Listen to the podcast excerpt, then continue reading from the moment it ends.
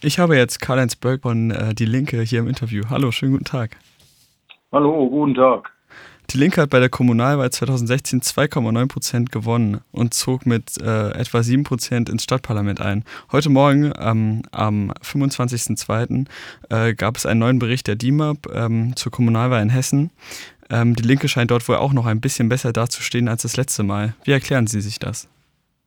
Ja gut, man hat natürlich, äh, ist ja da nicht nur Darmstadt, das ist ja in Essen weit, was Sie eben angesprochen haben. Man hat da, glaube ich, eine ganz gute Arbeit gemacht.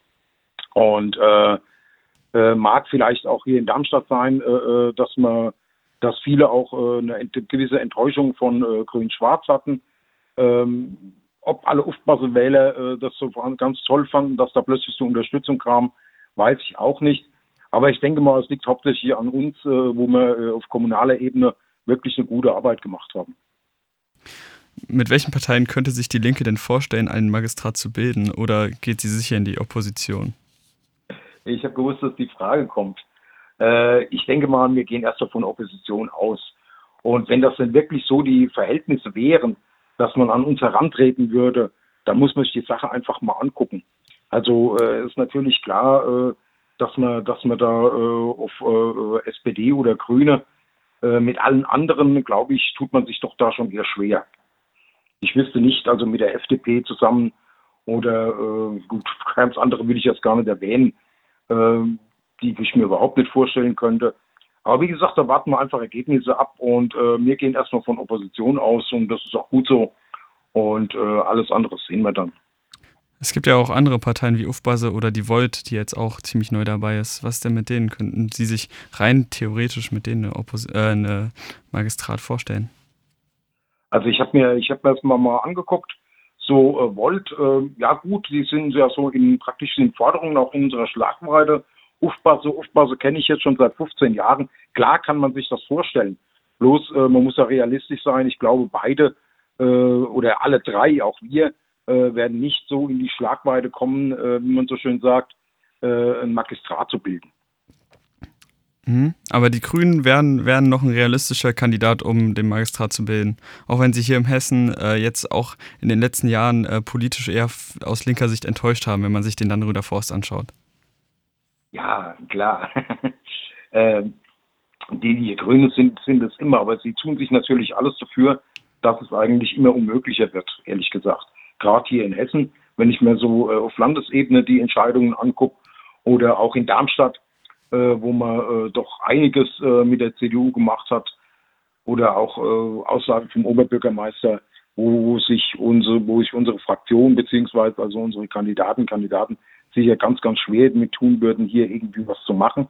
Es kommt einfach auf die Umstände auf, was wir von unserem Programm halt durchsetzen können. Okay. Durchsetzen könnten. Mhm.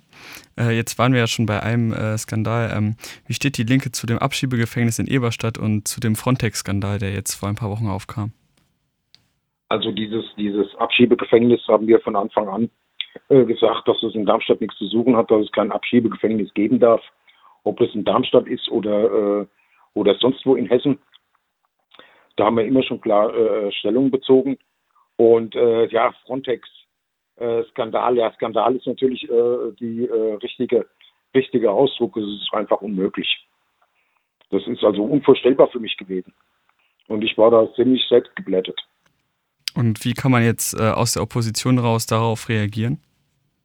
Auf diesen Skandal, meinen Sie? Ja. Da müssen wir jetzt einfach schauen. Im Moment, Sie wissen, im Moment ist Wahlkampf. Und äh, ich denke mal, aber das wird eine der ersten Aufgaben sein, wo unsere neue Fraktion in Angriff geben muss, sich hier zusammensetzen und äh, zu sagen, wie wir, was wir da äh, tun wollen oder auch tun können. Okay. Ähm, wechseln wir das Thema auf ein äh, brisantes Thema der letzten Jahre. Wie steht die Linke zur genderneutralen Sprache? Zur genderneutralen Sprache. Also ich kann Sie, kann Sie gerne mal zu einer Fraktionssitzung oder zu einer Mitgliederver Mitgliederversammlung einladen. Äh, äh, finden wir eine gute Sache, wird bei uns äh, äh schon äh, seit längerem praktiziert. Mhm. Das Gender-Thema wird in eurem Programm auch mit Bildung in Verbindung gesetzt. Was ist Ihre Meinung zu dieser Aussage? Die Schule ist noch ein repressives Mittel beim Thema Genderrollen und zieht einen Menschen beim Aufwachsen in eine Position ohne Ambivalenzen oder Spektren. Wow, jetzt holen Sie aber ganz schön aus. Äh, Äh, wie stehe ich zu dieser Sache? Äh, ich denke mal, das kann man nachvollziehen, oder? Okay, ähm, wie ist denn Ihre generelle Meinung äh, zum aktuellen Stand des Bildungssystems? Da hat die äh, Linke ja auch generell ziemlich viele Forderungen in ihrem Wahlprogramm. Ja, klar, mir uns ist auch bewusst, dass es äh, gerade die Bildung äh, Landespolitik ist. Aber ich denke mal, äh, dass wir mehr Gesamtschulen brauchen. Dass es damit rauslaufen muss, ist ja auch schon eine alte Forderung. Das ist jetzt auch nicht was furchtbar Neues. Und äh, ich denke mal, da gibt es aber auch Querschnitte mit, mit, der, mit der SPD zusammen, die, glaube ich, ähnliche Dinge fordert. Und äh, ich halte es für eine vernünftige Sache. Aber wie gesagt, Bildung ist ja eigentlich Landesgeschichte. Ja, natürlich. Ähm, beim Thema Polizeipräsenz und Videoüberwachung hat die Linke eine andere Meinung als alle anderen Parteien. Würden Sie sagen, wir leben in einem Überwachungsstaat? Also ob wir im Überwachungsstaat leben, ist, glaube ich, äh, äh, äh, zu weit gegriffen. Aber ich denke mal, diese äh, geplante Videoüberwachung, äh, Luisenplatz etc., äh, man begründet das ja immer mit einer höheren Kriminalität.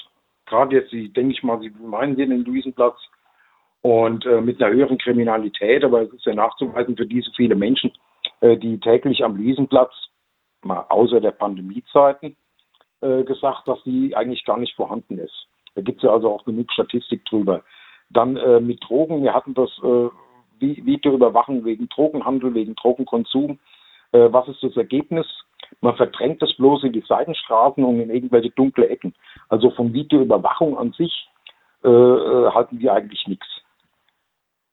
Und generell zu einer höheren Polizeipräsenz, auch nur um das Sicherheitsgefühl der BürgerInnen zu steigern?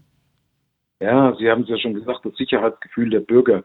Ich hatte äh, gerade äh, vor 14 Tagen ähm, oder vor drei Wochen, ich weiß es jetzt gar nicht mehr genau, am Luisenplatz am Infostand einen Bürger gehabt, der äh, auch für höhere Polizeipräsenz, für Videoüberwachung, was wir eben ja schon Thema hatten, angesprochen.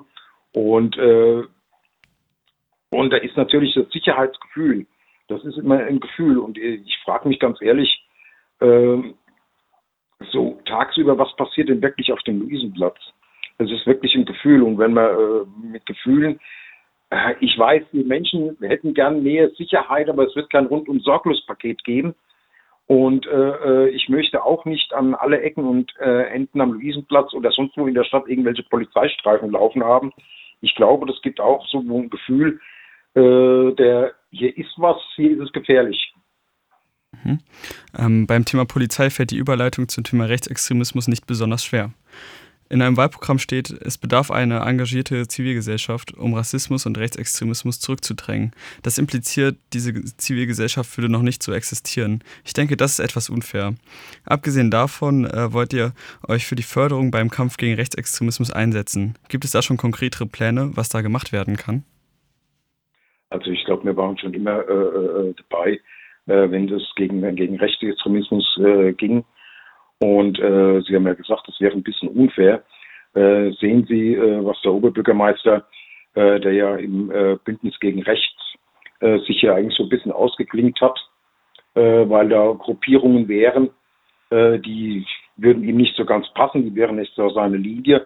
Und ich muss ganz einfach sagen, äh, da ist, da wird so ein bisschen aufgegliedert zwischen guten und schlechten Antifaschisten. Und ich glaube, da haben wir doch schon ein Problem.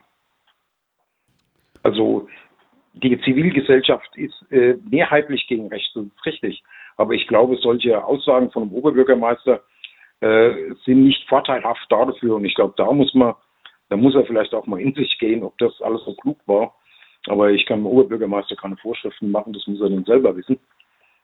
Äh, und äh, was wir, was wir gegen machen müssen natürlich, wir haben ja äh, äh, Rechte äh, mit der AfD im äh, Stadtparlament sitzen. Da muss, muss man immer wieder neu überlegen, wie geht man mit denen um? Geht man überhaupt mit denen um? Lässt man sie links liegen?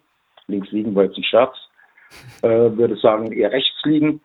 Um, aber das, das, muss ich, das muss ich dann finden, wie sich die neue Fraktion äh, äh da aufstellt. Da kann ich der Fraktion auch nicht vorgreifen.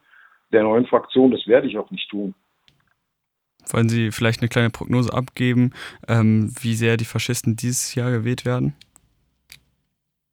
Weniger. Und ich hoffe deutlich weniger. Und wovon gehen Sie aus? Ja, also am liebsten wäre, wenn, wir, wenn, sie, wenn sie gar nicht weggewählt würden. Aber gut, ich bin auch ein bisschen ein Stück weit Realist.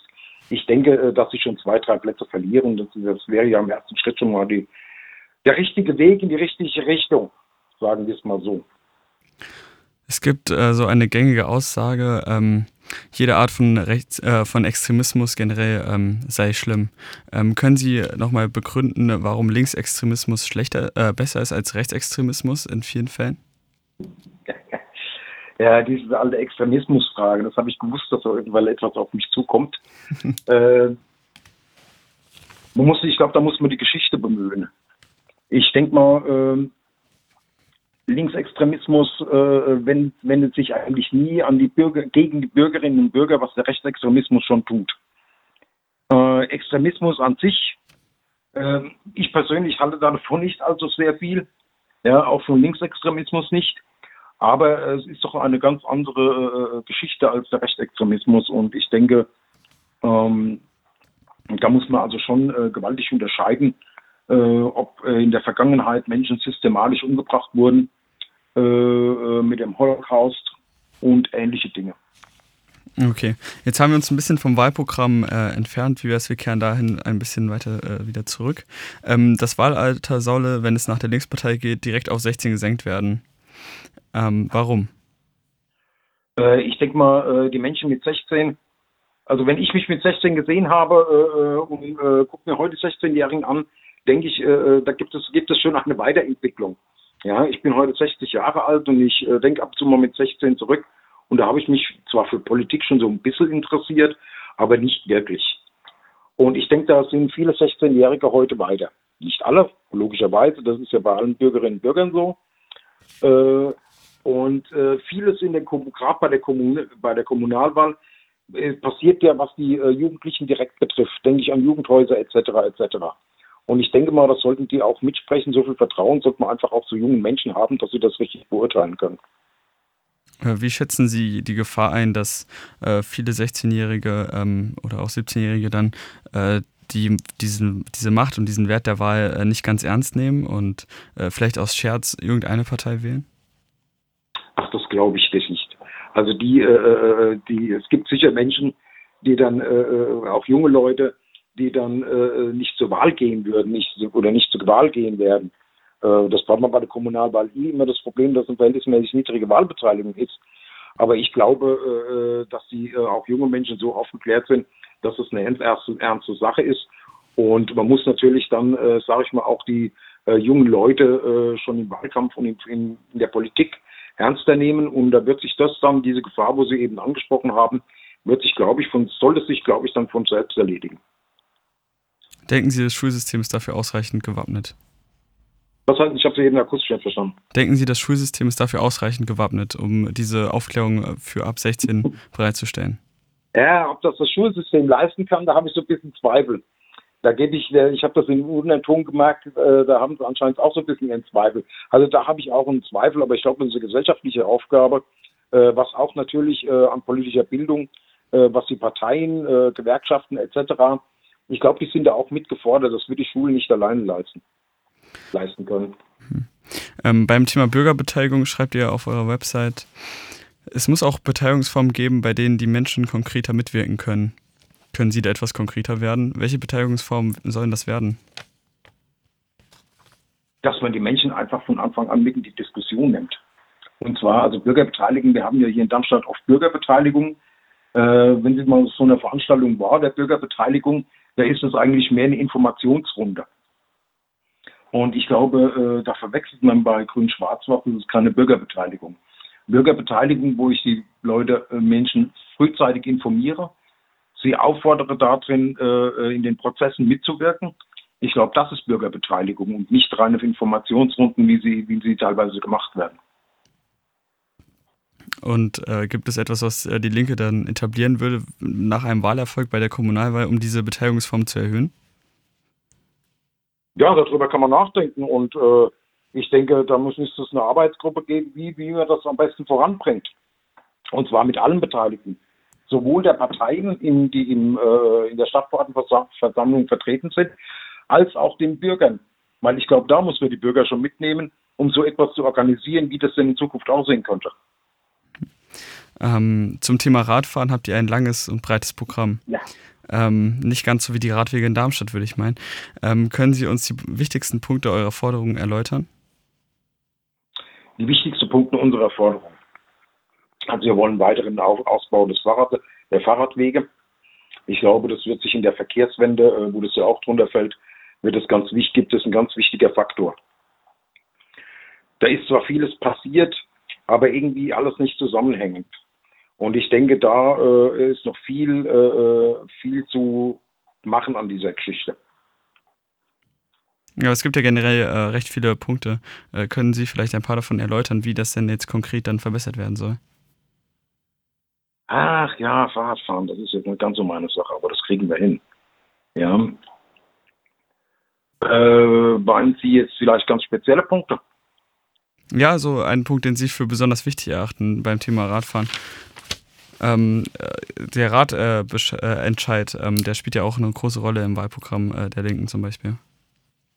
Ja, also äh, Ratentscheid äh, haben wir haben wir damals unterstützt unterstützen die Leute heute noch, die ja immer noch arbeiten daran der, an der Geschichte, äh, sind aber so ein bisschen, sage ich mal, äh, von den Linken, von der Rechten, von den äh, Grünen umarmt worden, wie das ja immer wieder gerne mal passiert. Und ich denke mal, äh, äh, da müssen die Leute auch äh, selbstständiger werden. Mhm. Ähm, die Linke fordert ja auch eine Ausweitung von Tempo-30-Zonen. Gibt es da schon konkrete Pläne, in welche Bereiche der Stadt das gültig werden soll? Also wir können, wir können uns sicher vorstellen, dass es im gesamten Innenstadtbereich äh, äh, gültig sein könnte. Äh, es gibt ja jetzt einen Vorstoß in der Casinostraße. Ich denke mal, äh, wenn man, äh, ich habe auch schon äh, Leute gehört, ah, dass sie das alles nicht gut finden, dass das alles viel zu langsam ist, aber man muss ja mal ganz ehrlich sein, wenn man heute hergeht und mit dem Auto, ich habe noch nicht mal einen Führerschein, ich kann da leicht reden, ich weiß, wenn die Leute heute mit dem Auto in der Innenstadt unterwegs sind, äh, dann frage ich mich, wo fahren Sie denn tatsächlich schneller als Tempo 30 im Schnitt?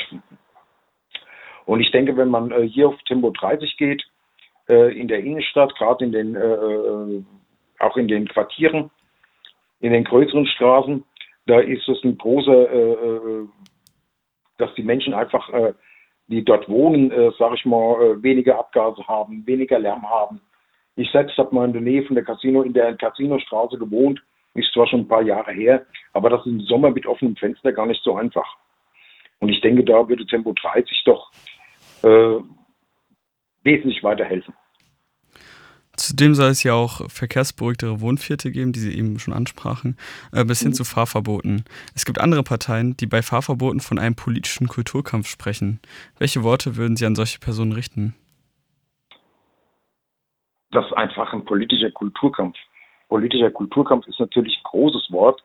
Und ich glaube, äh, die politische Kulturkämpfe werden nicht auf dem, auf dem äh, verkehrsberuhigten oder, oder autofreien Quartieren ausgetragen.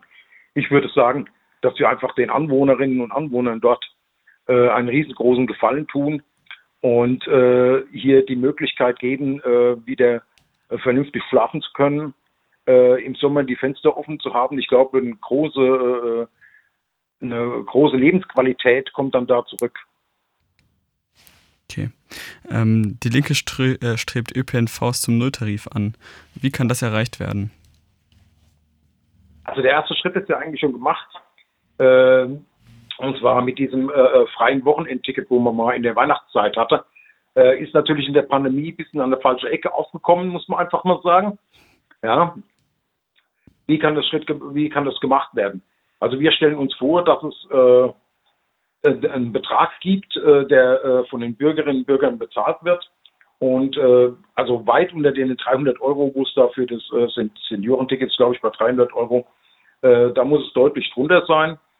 Und die Refinanzierung, wenn man sich überlegt, um, was allein Fahrkartenautomaten, Fahrkartenkontrolle etc., den ganzen Kram, was die ganze Sache kostet, ich denke mal, da sind wir da gar nicht so weit weg, und äh, wir wissen ja alle, äh, dass der ÖPNV äh, für die Stadt oder für alle Kommunen eigentlich ein Zuschussgeschäft ist.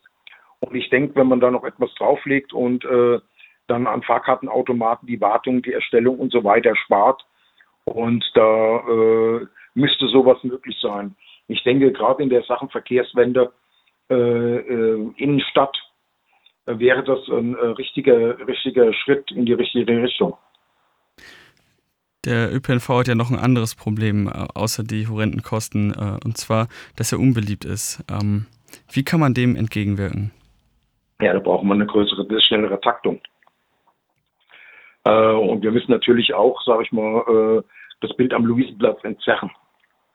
Weil ich glaube, der Luisenplatz, Luisenplatz ist äh, mit dem ÖPNV fast schon überbelegt. Wenn man da teilweise als Fußgänger hat man da schon etwas Probleme zwischen Bussen und Bahnen teilweise durchzukommen. Äh, hier müsste man, glaube ich, entzerren. Also eine dezentralere Stelle auswählen. Genau, dezentralere Stelle. Äh, vielleicht äh, nicht alle Bahnen über den Luisenplatz fahren lassen. Und wie gesagt, wir brauchen eine schnellere Taktung.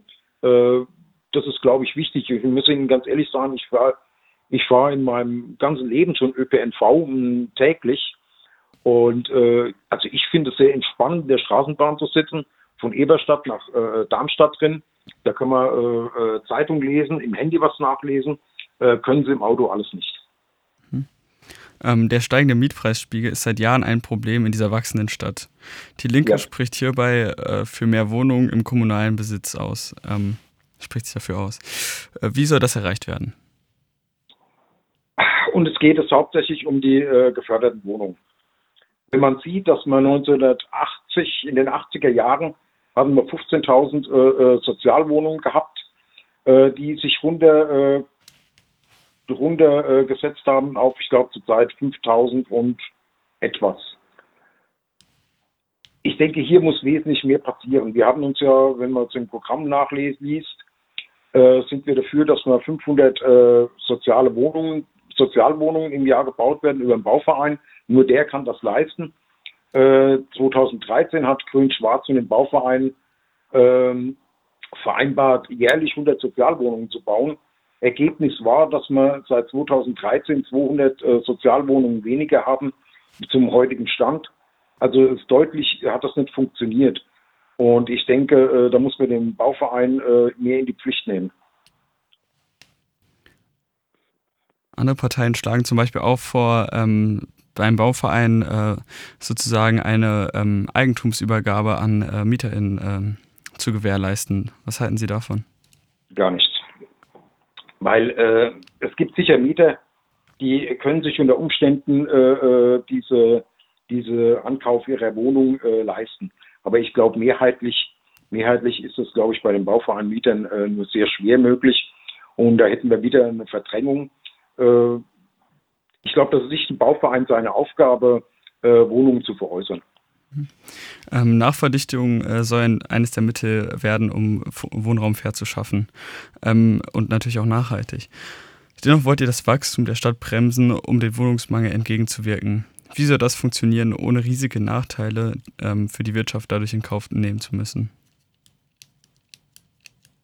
Ich denke, ich denke, äh, Sie sprechen da von Nachteilen für die Wirtschaft. Äh, Darmstadt hat eine äh, große zu Zuspruch an Bevölkerung. Ich glaube, wir sind im Moment bei 160.000 Einwohner. Um, und ich glaube, das tut auch dem Umland äh, nicht gut, weil es geht ja auch zu vielen, viel zu Kosten vom Umland. Und da muss man von der Kirche und Politik, glaube ich, ein bisschen weg. Äh, ich weiß, es ist attraktiv, äh, äh eine große Stadt zu sein, aber äh, die Attraktivität lässt danach, wenn man jetzt äh, sieht, was wir jetzt eben gerade im vorigen Thema haben, Thema hatten, äh, ob das ÖPNV ist, ob das Verkehr ist, ob das, ähm, ob das äh, Wohnungen sind. Das ist wahnsinnig schwer. Und äh, Darmstadt war schon immer eine Pendlerstadt. Also ich war selbst in einem Maschinenbauunternehmen. Ich glaube, da haben die wenigsten wirklich in Darmstadt gearbeitet. Ich glaube, das ist nicht das Problem. Hm. Ist das Problem das freie Kapital und der freie Markt? Das wäre schon eher das Problem, ja. Okay, okay, kommen wir, kommen wir zum letzten äh, richtigen Thema, ähm, Thema Umwelt. Ähm, was sind die Pläne von der Linken, um dem Waldsterben, was jetzt in Darmstadt ja ganz präsent, äh, präsent ist, entgegenzuwirken? Äh, das Waldsterben ist natürlich nicht nur eine Aufgabe von, von, von, von Darmstadt. Äh, da muss äh, allgemein mehr passieren. Aber ich denke mal, wir haben hier das Westwald, den Westwald, äh, den man jetzt wieder Einschläge machen will zugunsten der Trasse und ich glaube, das sind die falschen, das sind die falschen, äh, äh, die falschen Entscheidungen. Äh, wir müssen das bisschen Wald, was wir noch haben, schützen. Äh, es muss mehr äh, fürs Grundwasser getan werden. Das sind, glaube ich, die wichtigsten Dinge. Äh, das ist natürlich auch, ja, wie man ja überall liest und sich unterhält mit Menschen, dass es eine Änderung des Waldes geben wird, also vom Baum, von dem Baumbestand, dass andere Baumsorten äh, den Veränderungen vielleicht besser standhalten, als die jetzt da sind. Das mag möglich sein, aber auch da muss man eine Prioritätenliste meines Erachtens machen und muss gucken, wie man das umstrukturieren kann. Mhm. Ähm, wann soll Darmstadt nach der Linkspartei klimaneutral werden? So schnell wie möglich. Aber nageln Sie mich jetzt nicht auf ein, äh, auf ein, äh, auf ein äh, Datum zu. Also die SPD spricht zum Beispiel von 2035. Halten Sie das für realistisch? Also wenn alles funktioniert, wenn alles klappt und äh, dann, dann kann das sein, ja. Okay. Allerdings, allerdings, äh, ich würde mich da jetzt um fünf Jahre mehr oder weniger nicht festlegen. Aber 2035 ist ein gutes Ziel, muss ich den Kollegen von der SPD recht geben. Ähm, ja, wir könnten jetzt natürlich noch weiter über äh, das Thema Klima reden. Da hat die äh, Linke natürlich auch noch einige Punkte im Wahlprogramm. Leider ist unsere Zeit jetzt auch schon limitiert. Ähm, okay. Können Sie vielleicht noch mal drei Punkte nennen, warum man die Linke bei der Kommunalwahl am 14. März wählen sollte?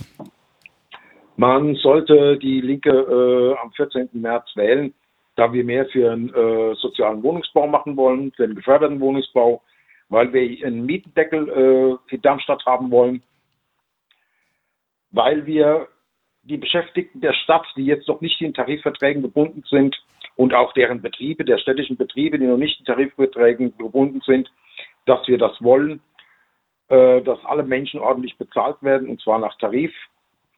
Äh, da ich einfach behaupte, dass wir äh, sehr viele ÖPNV gute Dinge haben, äh, wenn ich an den Nulltarif denke, der perspektivisch äh, äh unserer Vorstellung entspricht. Und ich glaube, das sind Dinge, ich könnte da jetzt noch unzählig jede Menge weitermachen, aber das sind die Dinge, die äh, ja, ja, die größten Anstrengungen von uns herausfordern und aber glaube ich die größten äh, Verbesserungen für die Menschen in Darmstadt wären. Okay, Dankeschön für dieses Interview, Karl Ensberg. Jo.